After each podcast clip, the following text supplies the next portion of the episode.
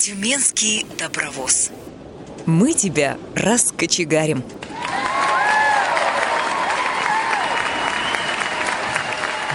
Вы слушаете повтор программы. Всем доброго дня. В эфире Тюменская студия «Радио ВОЗ».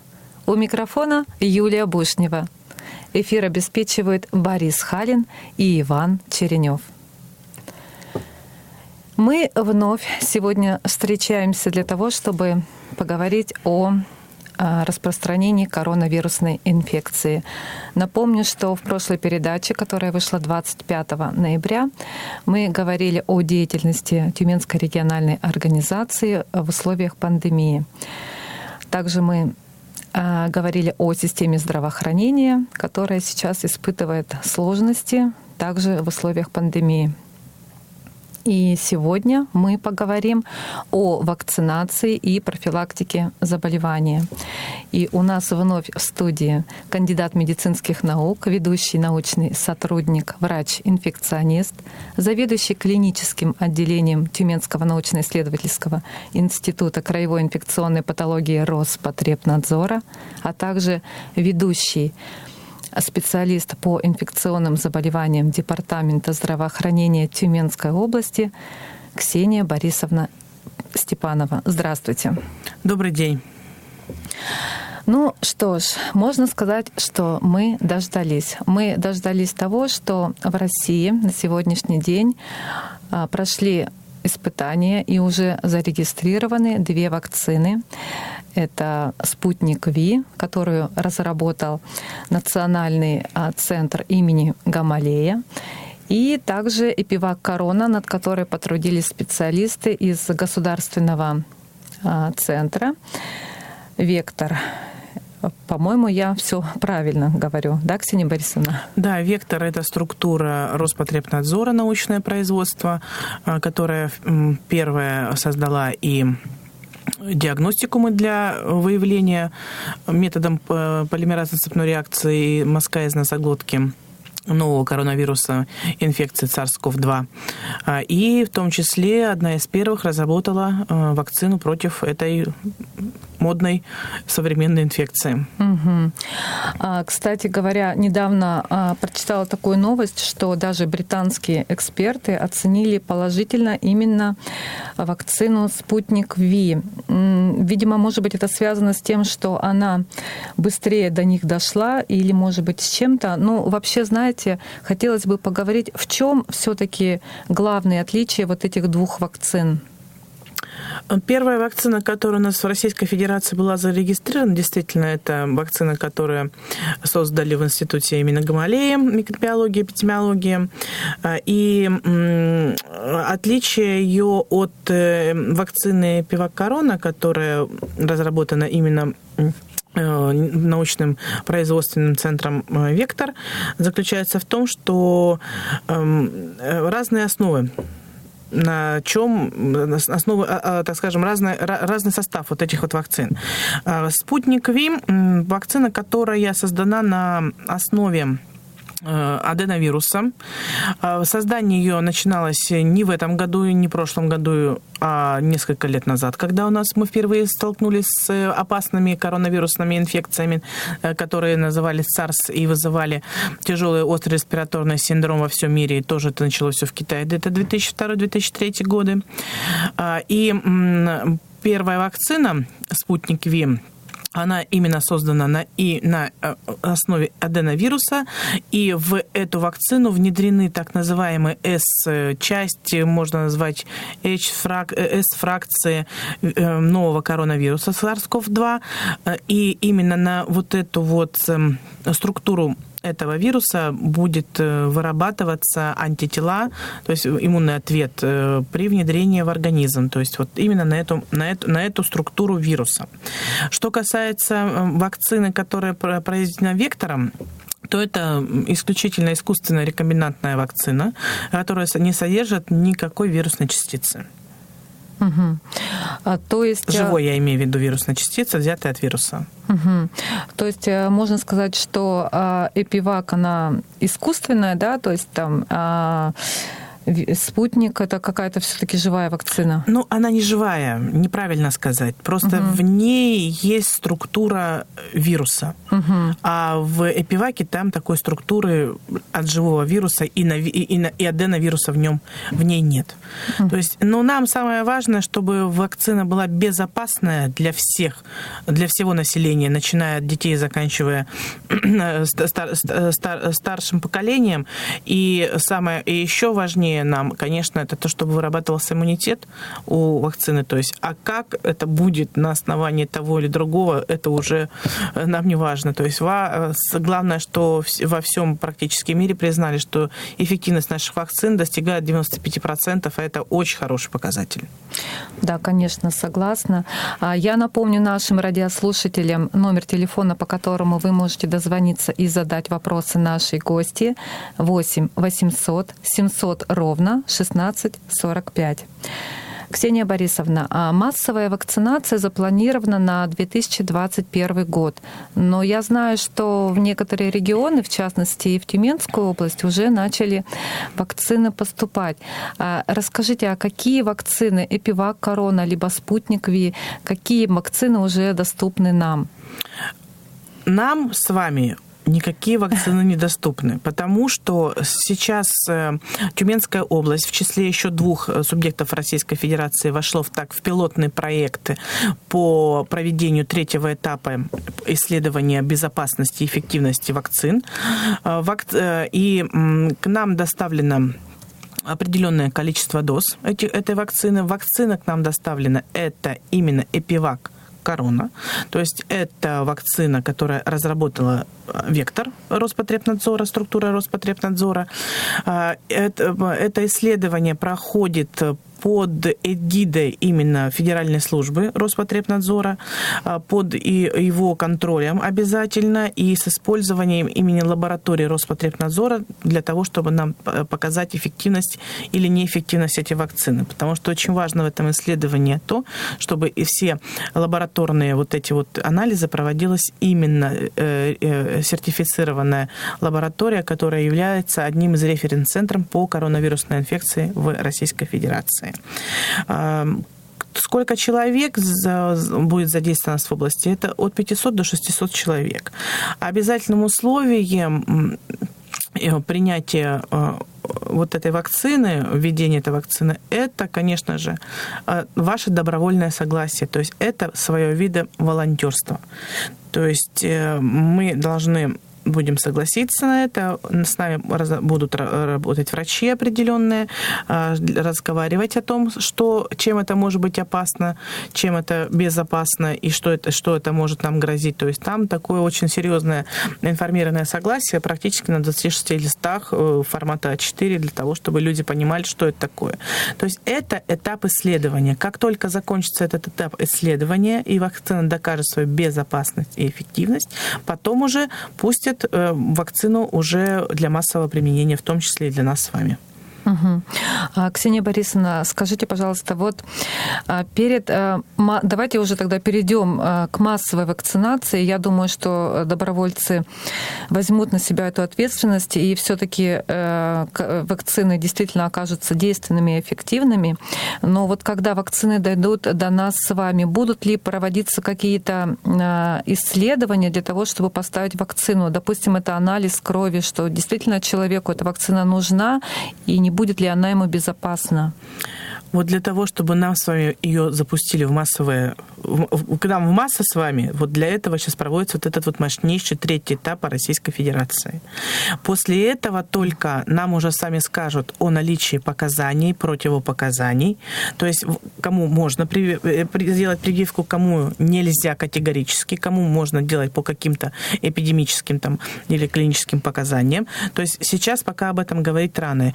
А, Но ну, могу подчеркнуть, что вот это вот вот этот вот синопсис, который разработал именно, именно вектор, научное производство «Вектор», там есть огромное количество ограничений в волонтерстве. То есть, в первую очередь, конечно, это же только люди 18+. Там идет очень большое исключение по наличию хронических заболеваний. То есть, там идет вплоть до того, что там даже индекс массы тела должен быть не больше 30. То есть, там перед тем, как ввести эту вакцину, проводят огромное количество исследований и общий анализ крови, и биохимические анализы крови, а, и иммунологические исследования.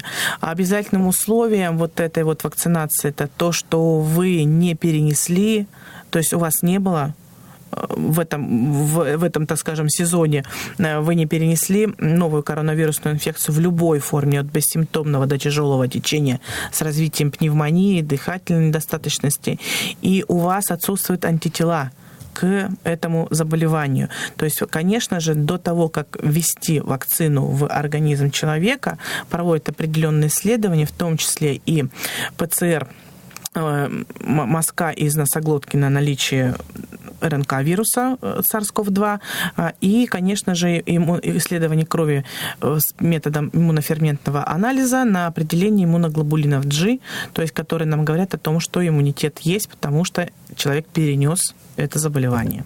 Угу. А, Ксения Борисовна, скажите, вот когда мы все-таки дойдем до стадии массовой вакцинации, а, кто первым а, примет на себя, не, не хочу сказать удар, а, кто будет первым привит, наверное, это будут все-таки медики и работники образования, правильно я понимаю? Да, действительно, есть такие критерии, есть такие когорты людей, а, которые будут прививаться в первую очередь. В первую, первое, на первом месте, конечно, стоят это медицинские работники все, то есть не только врачи, но и медицинские сестры, и там санитарки, то есть тот, кто обслуживает непосредственно вот этих вот больных новой коронавирусной инфекцией и имеет повышенный риск инфицирования, заражения, то есть заражения вот этой вот новой э, SARS-CoV-2.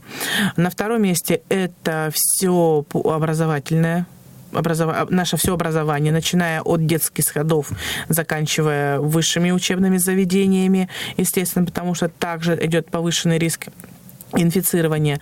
А, следующие, а, следующие категории людей, профессий, это а, те, кто также имеет большой, большой круг общения. Это, это и у нас ну, продавцы, проще говоря, это работники ЖКХ, это работники э, служб там, водоканала, то есть те люди, которые по своей профессии большой, проводят большое количество э, времени с, в общении с какими-то другими людьми и имеют повышенный риск. То есть там порядка, вот если я не ошибусь, по-моему, 12 вот этих вот категорий, кто в первую очередь будет прививаться от коронавируса, а потом уже пустят в массы. Угу. А скажите, Ксения Борисовна, вот еще интересует такой вопрос. А одно время, даже не одно время, буквально осенью, а, когда ставили прививки от гриппа массово, некоторые работодатели просто обязывали своих работников проводить вот эти вот меры. Не получится ли так с а, вакцинацией коронавируса? Здесь вопрос, э, так скажем, палка двух конца. Во-первых, вакцинация от коронавируса это всегда индивиду, это только по индивидуальному согласию. То есть никто не имеет права вас заставить прививаться. Что касается гриппа, то есть определенные нормативные документы, которые утверждены правительством Российской Федерации, Федеральной службой Роспотребнадзора, так называемые санитарные правила, а, когда действительно работодатель обязан определенную категорию людей прививать обязательно.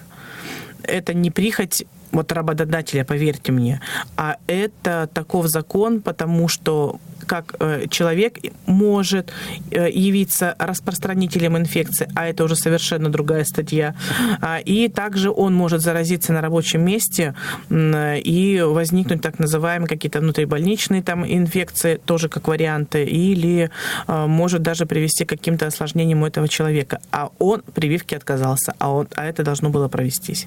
Угу, угу. А, вот э, вы говорили о том, что сейчас проходят в Тюменской области исследования, испытания а, вакцины. Но все-таки, может быть, Ксения Борисовна, вы можете сказать на основании каких-то уже научных данных, подтвержденных другими регионами, либо федеральным, а, в Москве, допустим, есть ли какие-то побочные действия от вакцинации, от этой прививки? Насколько они тяжелые? Как вообще ну, как они будут переноситься, если это уже известны такие данные? Конечно, то есть у нас уже есть регион, который уже у нас начал прививаться еще осенью, это Москва и Московская область. Но так как у них огромное количество заболевших новой коронавирусной инфекцией, и они рассказывали об этом, есть научные статьи, с которыми можно официально э, ознакомиться на сайтах определенных. Это только, это только научные данные, это только предварительные данные, но каких-то серьезных, то есть у любой вакцины может быть эм, осложнения, побочные эффекты. Они могут об, об, острые, они, ой, простите, они могут быть общие, они могут, могут быть местные, они могут тяжелые, они могут быть легкие и у, у этой же вакцины тоже могут быть точно такие же побочные эффекты, как у любой другой вакцины. Она ничем не отличается от вакцины. Ну, не, не то, что неправильно я сказала, не то, что не отличается. То есть, но это тоже такая uh-huh. же вакцина, как от вакцины от гриппа, как вакцина от кори, как вакцина от, простите, от вирусного гепатита Б и так, и так далее. Мы от любой вакцины можем э, какой-то получить побочный эффект, в том числе от этого. А каких-то либо серьезных побочных эффектов, там, в виде, там, не знаю, менингита, энцефалита, какой-то почечно-печеночной недостаточности или анафилактического шока, никто об этом не говорил. То есть все пока вакцинированные прекрасно себя чувствуют, э, никаких, э, никаких побочных эффектов у них не было зафиксировано. Максимум там это какая-то, может быть, небольшой интоксикационный синдром, за который, который за один-два дня проходил, не требовал никакого медицинского вмешательства и не требовал никаких приема лекарственных препаратов. Угу. А, да, ну по поводу вакцинации, а, да, уже более-менее понятно. Конечно, мы будем ждать а, каких-то уже последних исследований, когда начнет это уже все делаться массово. Ксения Борисовна, хотелось бы, наверное, еще поговорить с вами о, профилактике. Вот недавно прочитала такой пост, такое сообщение, что, допустим, врач и телеведущая, известная всем нам, Елена Малышева, рекомендует для того, чтобы не заразиться коронавирусом, а, использовать спреи для горла, а также рассасывающие таблетки, и что якобы в них содержатся вот какие-то вещества. Эти вещества я прочитала, но я их сейчас просто не выговорю. А, и они как бы не способствуют да, заражению, то есть препятствуют. Вот э, прокомментируйте, пожалуйста, вот это вот высказывание Елены Малышевой. Очень... Значит, самая главная профилактика – это то, что вы сделаете сами. То есть она давно известна, это ношение масок, это социальная дистанция а, и э, определенные факторы, которые проводятся, допустим, в больнице, там, э, в поликлиниках и так далее. Самое главное – это маски, это перчатки, это социальная дистанция. И, конечно же, обработка рук. А, для того, чтобы защитить ваши верхние дыхательные пути, вы используете маску спреи и рассасывающиеся таблетки, они, э, как только вы их рассосете, вы сразу что делаете? Проглатываете. Угу. Никакого защитного слоя от них не остается по сути. То есть они действуют только в момент. Но а, есть э, не очень хорошие моменты приема вот этих таблеток. То есть это повышено, это большое количество сахара, каких-то консервантов и так далее. То есть действие от них с точки зрения доказательной медицины минимально при любой острой респираторной инфекции.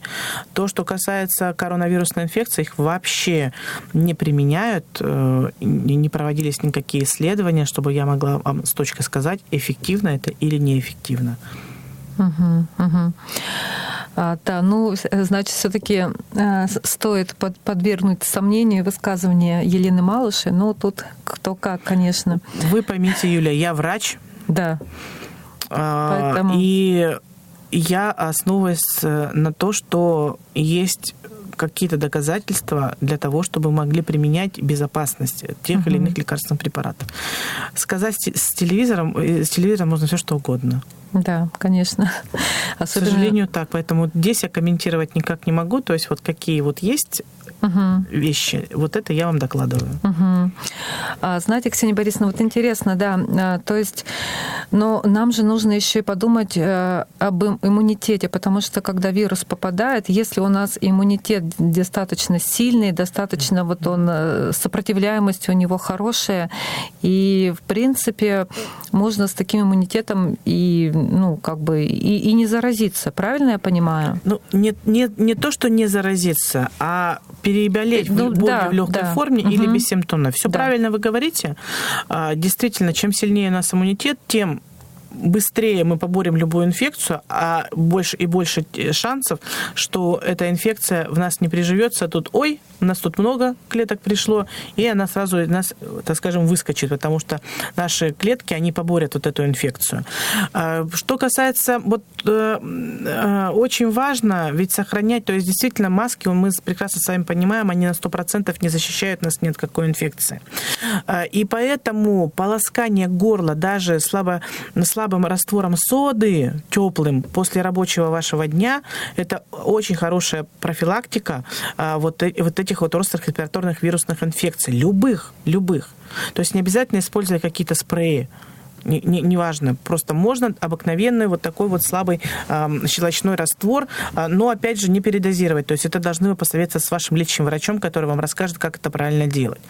Э, укрепление иммунитета – это дело рук самих людей, это однозначно, и Конечно же, укрепление иммунитета – это не одноразовая акция, это должно проводиться на протяжении всей жизни.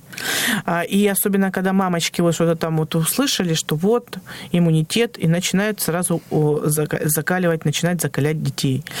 Это также делается все постепенно. Если вы хотите своего ребенка закалить, вот чтобы он у вас пришел как, с каким-то закаленным, повышенным иммунитетом к вот эпидсезону любого респираторного вирусной инфекции, у нас обычно у нас это начинается декабрь, там, январь, январь, февраль, март месяц, то вы должны начинать это с лета когда прекрасные погодные условия, вы можете закалять своих детей на улице, дома, обливая их водой и так далее, там ножки, начиная с ножек и заканчивая потом уже всем телом.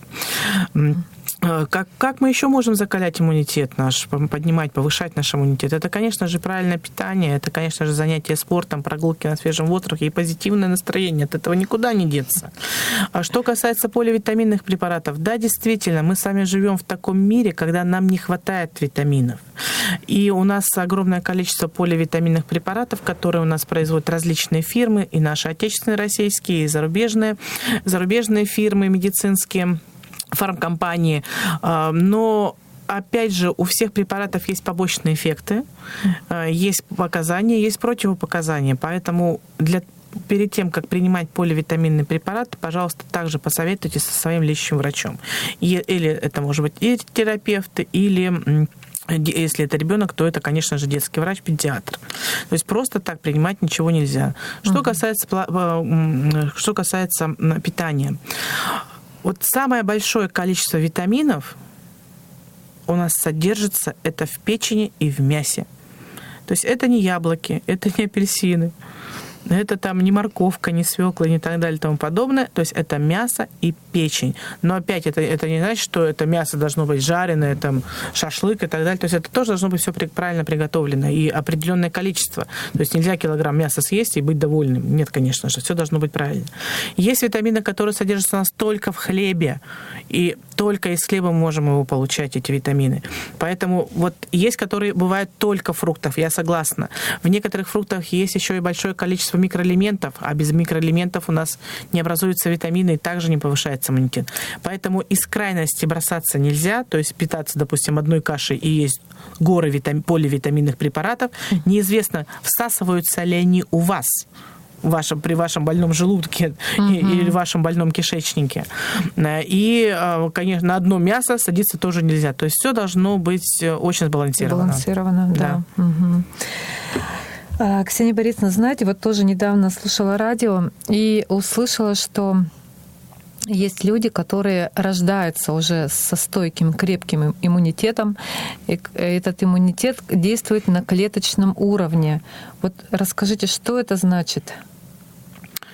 Иммунитет у нас у всех стойкий. Мы рождаемся, то есть э, э, то количество людей, которые рождаются с низким иммунитетом, нарушением, так скажем, иммунитета, это, это а, единичные пациенты, так называемые орфанные заболевания, которые у нас, э, причина которых это генетические нарушения угу. у людей. А, и мы, конечно же, у детей иммунитет, он как не то, что он немножко осла... он не слабый, просто то количество клеток, которое должно быть у взрослых, у них немножко другое. Плюс э, мы-то с вами уже в течение жизни пообщались с разными инфекциями, вирусами, и у нас есть так называемый действительно клеточный иммунитет и так называемая иммунологическая память. Когда на, вредли, на внедрение какого-либо возбудителя у нас начинают активизироваться клетки нашей крови, так называемые Т-клетки, которые начинают бороться с другими инфекциями, какие бы к нам они ни поступили.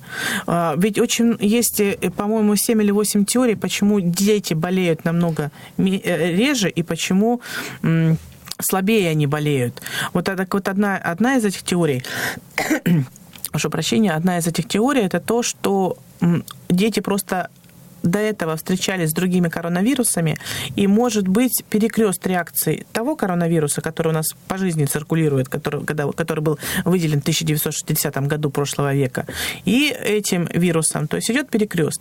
И также вот э, те, те э, противники вакцинации, что вакцина это плохо, ни в коем случае любая вакцина, она стимулирует общий иммунитет, клеточный вот этот именно иммунитет. Ведь мы с вами видим, вот врачи, что и, и многие пациенты к нам потом обращаются, обращаются, я переболел, у меня нет антител. Здесь несколько может быть причин. То есть первая причина в том, что у вас выработалось небольшое количество иммунитет, э, антител, они, эти антитела связали весь ваш вирус, и, он, и вот и остались циркулирующие, так скажем, общие иммунные комплексы, антител в крови мы не видим. Потом один из моментов э, может запаздывать выработка антител. Но если вы переболели коронавирусной инфекцией, и у вас вы не обнаружили антител иммуноглобулинов G методом иммуноферментного анализа, когда исследуете кровь, то клеточный-то иммунитет все равно есть. То есть тета-клетки все равно у вас его побороли. То есть, ну, здесь это немножко другие исследования, это больше научные исследования. То есть, в принципе, для обывателя это не так важно. Главное, что он переболел, и все равно какой-то иммунитет у вас есть. Как он долго э, будет существовать, вот этого мы с вами не знаем, но по э, литературным данным и по нашим исследованиям э, можно сказать, что вирус, он не, он не долгостоек у нас в организме, антитела достаточно быстро разрушаются, и максимум, сколько они сохраняются, по описаниям, кто-то описывает 4-5 месяцев, кто-то описывает до 9. Ну, то есть, но 9 месяцев в любом случае это единичные люди, в основном он сохраняется 3-5 месяцев. Угу. Антитела. Угу. Очень интересно вас слушать, Ксения Борисовна. А, знаете, у меня вот еще такой вопрос. А, наверное, я тут воспользуюсь немножечко служебным положением и спрошу. А, мама меня попросила спросить вас. Она в детстве переболела пневмонией очень в тяжелой форме. И сейчас она думает, что у нее выработался иммунитет на, именно на коронавирус. Вот правильно ли она думает, или она просто себя успокаивает? Вообще связи никакой нет абсолютно, потому абсолютно. что абсолютно, потому что пневмония это заболевание легких, воспаление угу. легких. Угу. Воспаление легких у нас э, возникает э, под действием различных инфекционных агентов. Это могут быть вирусы, бактерии, это могут быть даже паразиты, которые вызывают пневмонии, пневмониты. Э, то, что она перенесла у вас э, в молодом возрасте, да, я так понимаю, да? В детском. В детстве mm-hmm. даже, то есть, ну, то есть маме, ну, то есть это лет, ну, 40 назад, да, где-то было. То есть тогда этого вируса вообще не было абсолютно. Угу. А, а наоборот, э, после перенесенной пневмонии всегда есть риск, что легкие не до конца восстанавливаются, и, соответственно, на вот эту вот такую вот среду не очень хорошую, ну, условно, я сказала, среда, да, то есть на легочную ткань э, могут э, попасть вирусы, даже минимальное их количество, и развиться тяжелые осложнения в виде пневмонии, пневмонитов, дыхательной недостаточности. Нет, иммунитета у нее нет, если только она не перенесла вот сейчас, вот в этот период, угу. вот этот вот этот угу. вирус. С тем, с, с тем заболеванием ничего не связано. Угу. А, понятно. Ну, хорошо. А, Еще, Ксения Борисовна, знаете, вот хотела а, спросить вас, как вы вообще относитесь к народной медицине? Почему спрашиваю? Разговаривала недавно с человеком, который переболел коронавирусом. Так вот, почему-то ему лекарства выписали э, не сразу. Он лечился самостоятельно. Так вот, он сказал, что ему очень хорошо помог настой ромашки. Вот. И, и что-то он там кушал лук, чеснок. Вот как вообще вот вы относитесь к... Ну, лук, чеснок, это понятно, да, что... К луку, там... чесноку вообще очень хорошо отношусь. Да. Очень хорошо отношусь. Угу. Что касается народной медицины, я к ней не отношусь, потому что я врач традиционной медицины, угу. то есть у меня нет никаких задатков нетрадиционного врача, так скажем. А, самое главное в иммунитете. То есть просто вашему коллеге, вашему собеседнику очень повезло, что он смог вот просто даже на... Э, ромашка, да, это, это очень старый, известный лекарственный, лекарственный, э, лекарственный трава, э, цветок, который имеет, обладает а, уникальными различными действиями, в том числе противовоспалительным. То есть у него просто очень хороший иммунитет, ему повезло, и слава богу, что ему помогла ромашка. Но всем позиционировать, что вы пейте, пожалуйста, ромашку, принимайте, и вы, и вы вылечитесь от коронавирусной инфекции, ни в коем случае нельзя. У всех протекает все индивидуально, и все по-разному. Потому что мы видим, вот сегодня человек абсолютно здоровый, там какая-то небольшая температура, небольшое там першение в горле, через три дня развивается тяжелая пневмония, которая требует лечения в реанимационном даже отделении и, на, и кислородном поддержке. Угу. Ну да, конечно, ромашка это, наверное, не панацея, далеко не панацея от коронавируса. Вы слушаете повтор программы. Ксения Борисовна, вот можете ли вы сейчас прогнозировать ситуацию у нас, а, ну, скажем, не в России, а хотя бы вот в области, хотя, наверное, все это то же самое. Кто-то говорит, что пока мы не переболеем все, это все не закончится. А кто-то говорит по-другому. Вот как вы думаете? Вот меня об этом спрашивают с 31 января 2020 года. И я всегда очень пытаюсь корректно ответить, потому что какие-либо прогнозы при вот этой инфекции, которых мы знаем всего лишь вот 10 месяцев, 11, мы вообще не имеем права никаких ставить, потому что мы не знаем, как завтра поведет этот вирус. Мы, конечно, надеемся, что он поведет себя так же, как вот этот вирус, который его старший брат SARS, который вызвал тяжелый респираторный торс, так скажем, синдром 2002-2003 год, и это все закончится в 2020, немного э, перейдя в 2021. Хуже, если он поведет себя как его, ну, племянник, наверное, как его назвать, uh-huh. двоюродный брат, это мерз, который вызывает до сих пор на тяжелый ближневосточный респираторный синдром, и до сих пор циркулирует этот вирус а, на Ближнем Востоке, в основном это Саудовская Аравия, и до сих пор, до сих пор происходит, э, возникают, вернее, наступают смертельные исходы от этого вируса. Мы можем яркий привести пример испанки. Да гриппа, который сейчас мы называем сами свиной грипп, да, H1N1, H1N1, а, который в, в, 19, в 1907, по-моему, да, 18 год, ну, в прошлом столетии, а, унес огромное количество жизней во всем мире, в Европа, мы с вами, Россия и так далее. А, и также он 2-3 года побушевал, потом он ушел в среду, он адаптировался к нашим животным, очень часто адаптируется к свиньям и водоплавающим птицам. А, и затем мы его уже встречаем с вами в 2009 году как свиной грипп. То есть вот у нас с вами много может быть различных путей, но мы все-таки врачи, мы будем оптимистами, будем думать, что все-таки вот это сейчас побушует, и все закончится. И потом он будет к нам возвращаться, вот этот SARS-CoV-2, новая коронавирусная инфекция, а, как сезонный грипп. Грипп ну, так, как сезонное респираторное заболевание. угу. без таких тяжелых уже последствий, как э, у нас было. Это один момент. Второй момент. Вот вы говорите про иммунитет.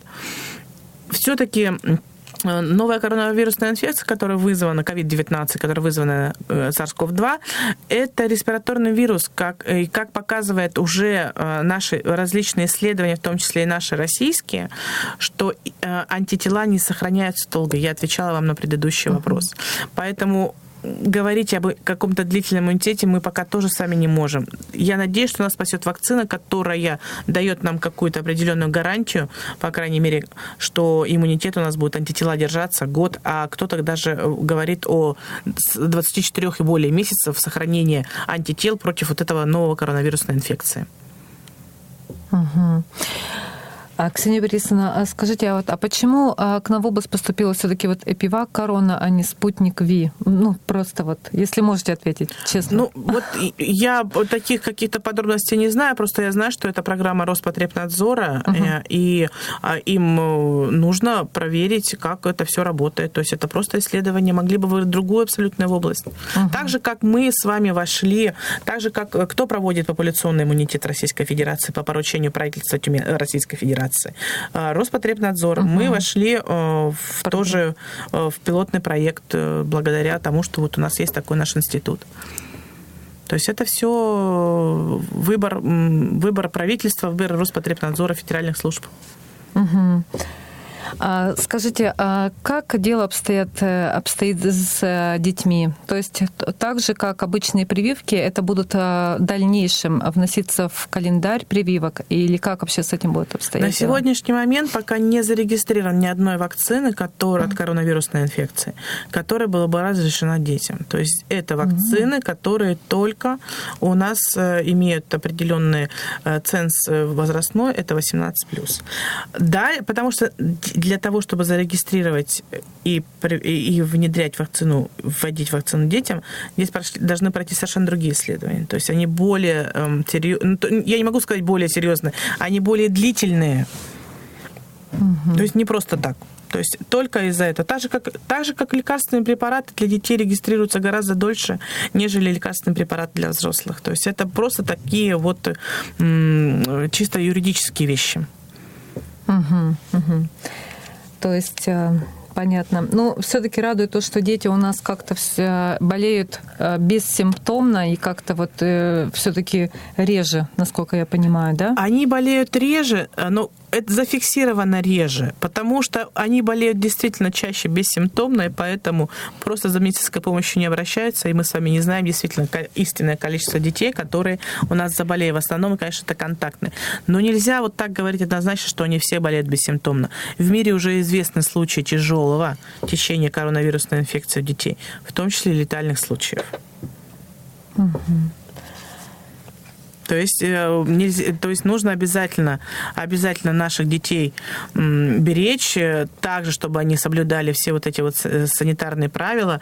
В том, мне всегда обычно, всегда, очень часто, вернее, спрашивают, как вы относитесь к маскам у детей. Я говорю, только положительное. Вот мои дети ходят в маске.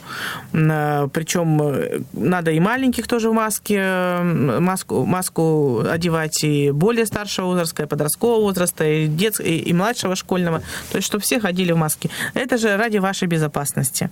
Прежде всего и ради безопасности ваших близких, особенно тех, которые 65+, потому что а, первые случаи тяжелых, э, тяжелой новой коронавирусной инфекции, а, в том числе и со смертельными исходами, причин, то, что фактором, факторы, которые, которым, от которых заразились вот эти вот пожилые люди, были дети, которых привезли, там, допустим, кто-то из Москвы привез, там кто-то еще откуда-то привез защитить их от коронавируса. На самом деле они привезли инфекцию сюда, э, заболели старшее поколение, и крайне негативные последствия для этого старшего поколения произошли.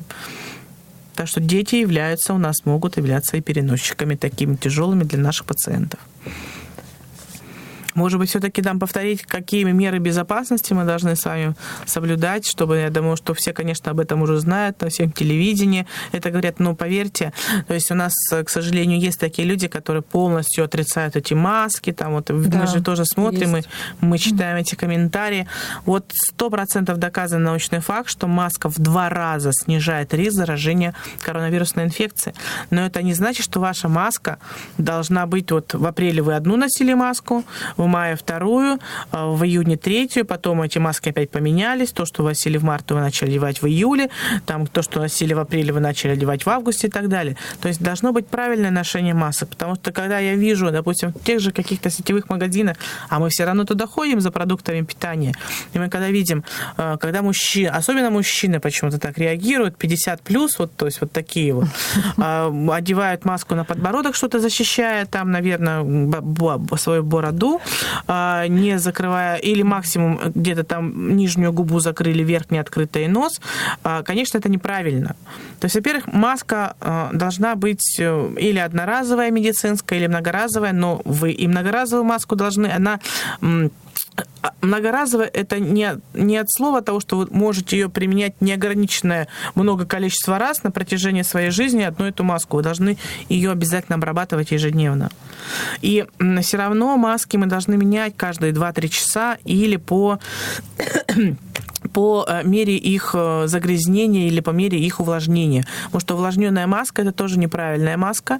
Мы должны это э, очень большая, хорошая среда для размножения как вирусов, так и бактерий, которые также у нас живут в верхних дыхательных путях. Поэтому маска должна обрабатываться, она должна правильно носиться. И очень важный факт, она должна правильно утилизироваться, эта маска.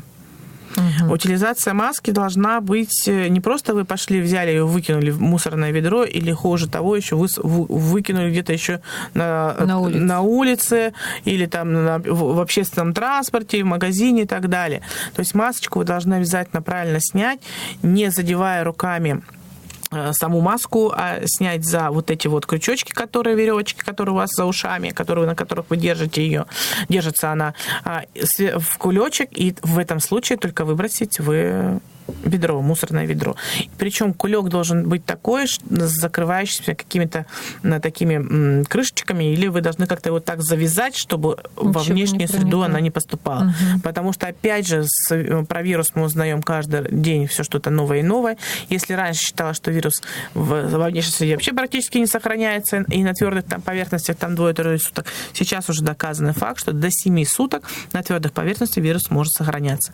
Почему и важно вот эта обработка всех дверных ручек. Потому что к нам, вот, когда приходят пациенты в институт, вот мы Э, сначала ругались, э, что почему у вас, э, что вы так долго? Ну как долго? Мы обеззараживаем, прежде всего защищая вас от того пациента, который пришел к нам, хотя к нам не приходят ковидные больные, к нам приходят пациенты с аллергиями, с жалобами на желудочно-кишечный тракт, и мы всегда обрабатываем сами врачи все поверхности, к которым мог прикоснуться пациент, потому что сохраняется до 7 суток может вот этот вирус на, на вот этих вот поверхностях.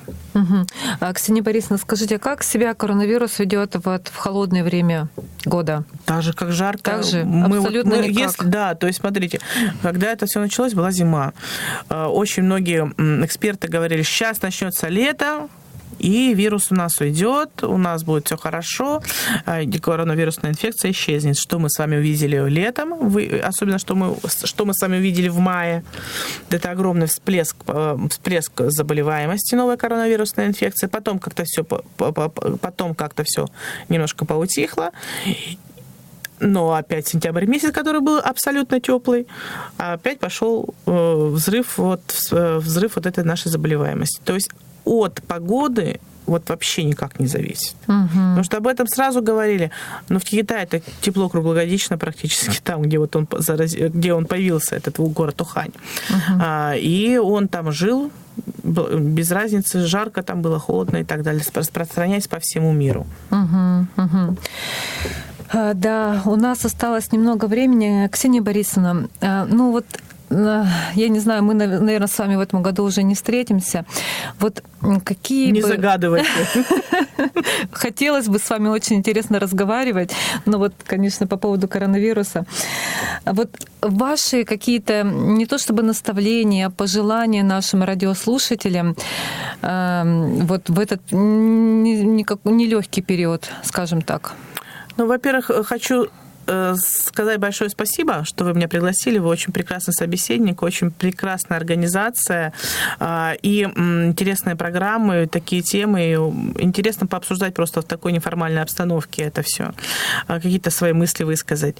А, нашим э, глубоко уважаемым радиослушателям хочу пожелать вообще терпения, чтобы не опускались руки. Э, все равно рано или поздно это все пройдет, но я понимаю, что все уже мы от этого устали, но все равно мы дело рук, э, дело спасения утопающего, это дело рук только самого утопающего. Если мы с вами вот так вот будем наплевать к этому относиться, то это и будет дальше все до бесконечности э, продолжаться сколько бы у нас эм, не вкладывало государство в профилактику. Поэтому счастье, здоровье, берегите себя, берегите своих близких и соблюдайте санитарные правила, которые нам рекомендует Роспотребнадзор.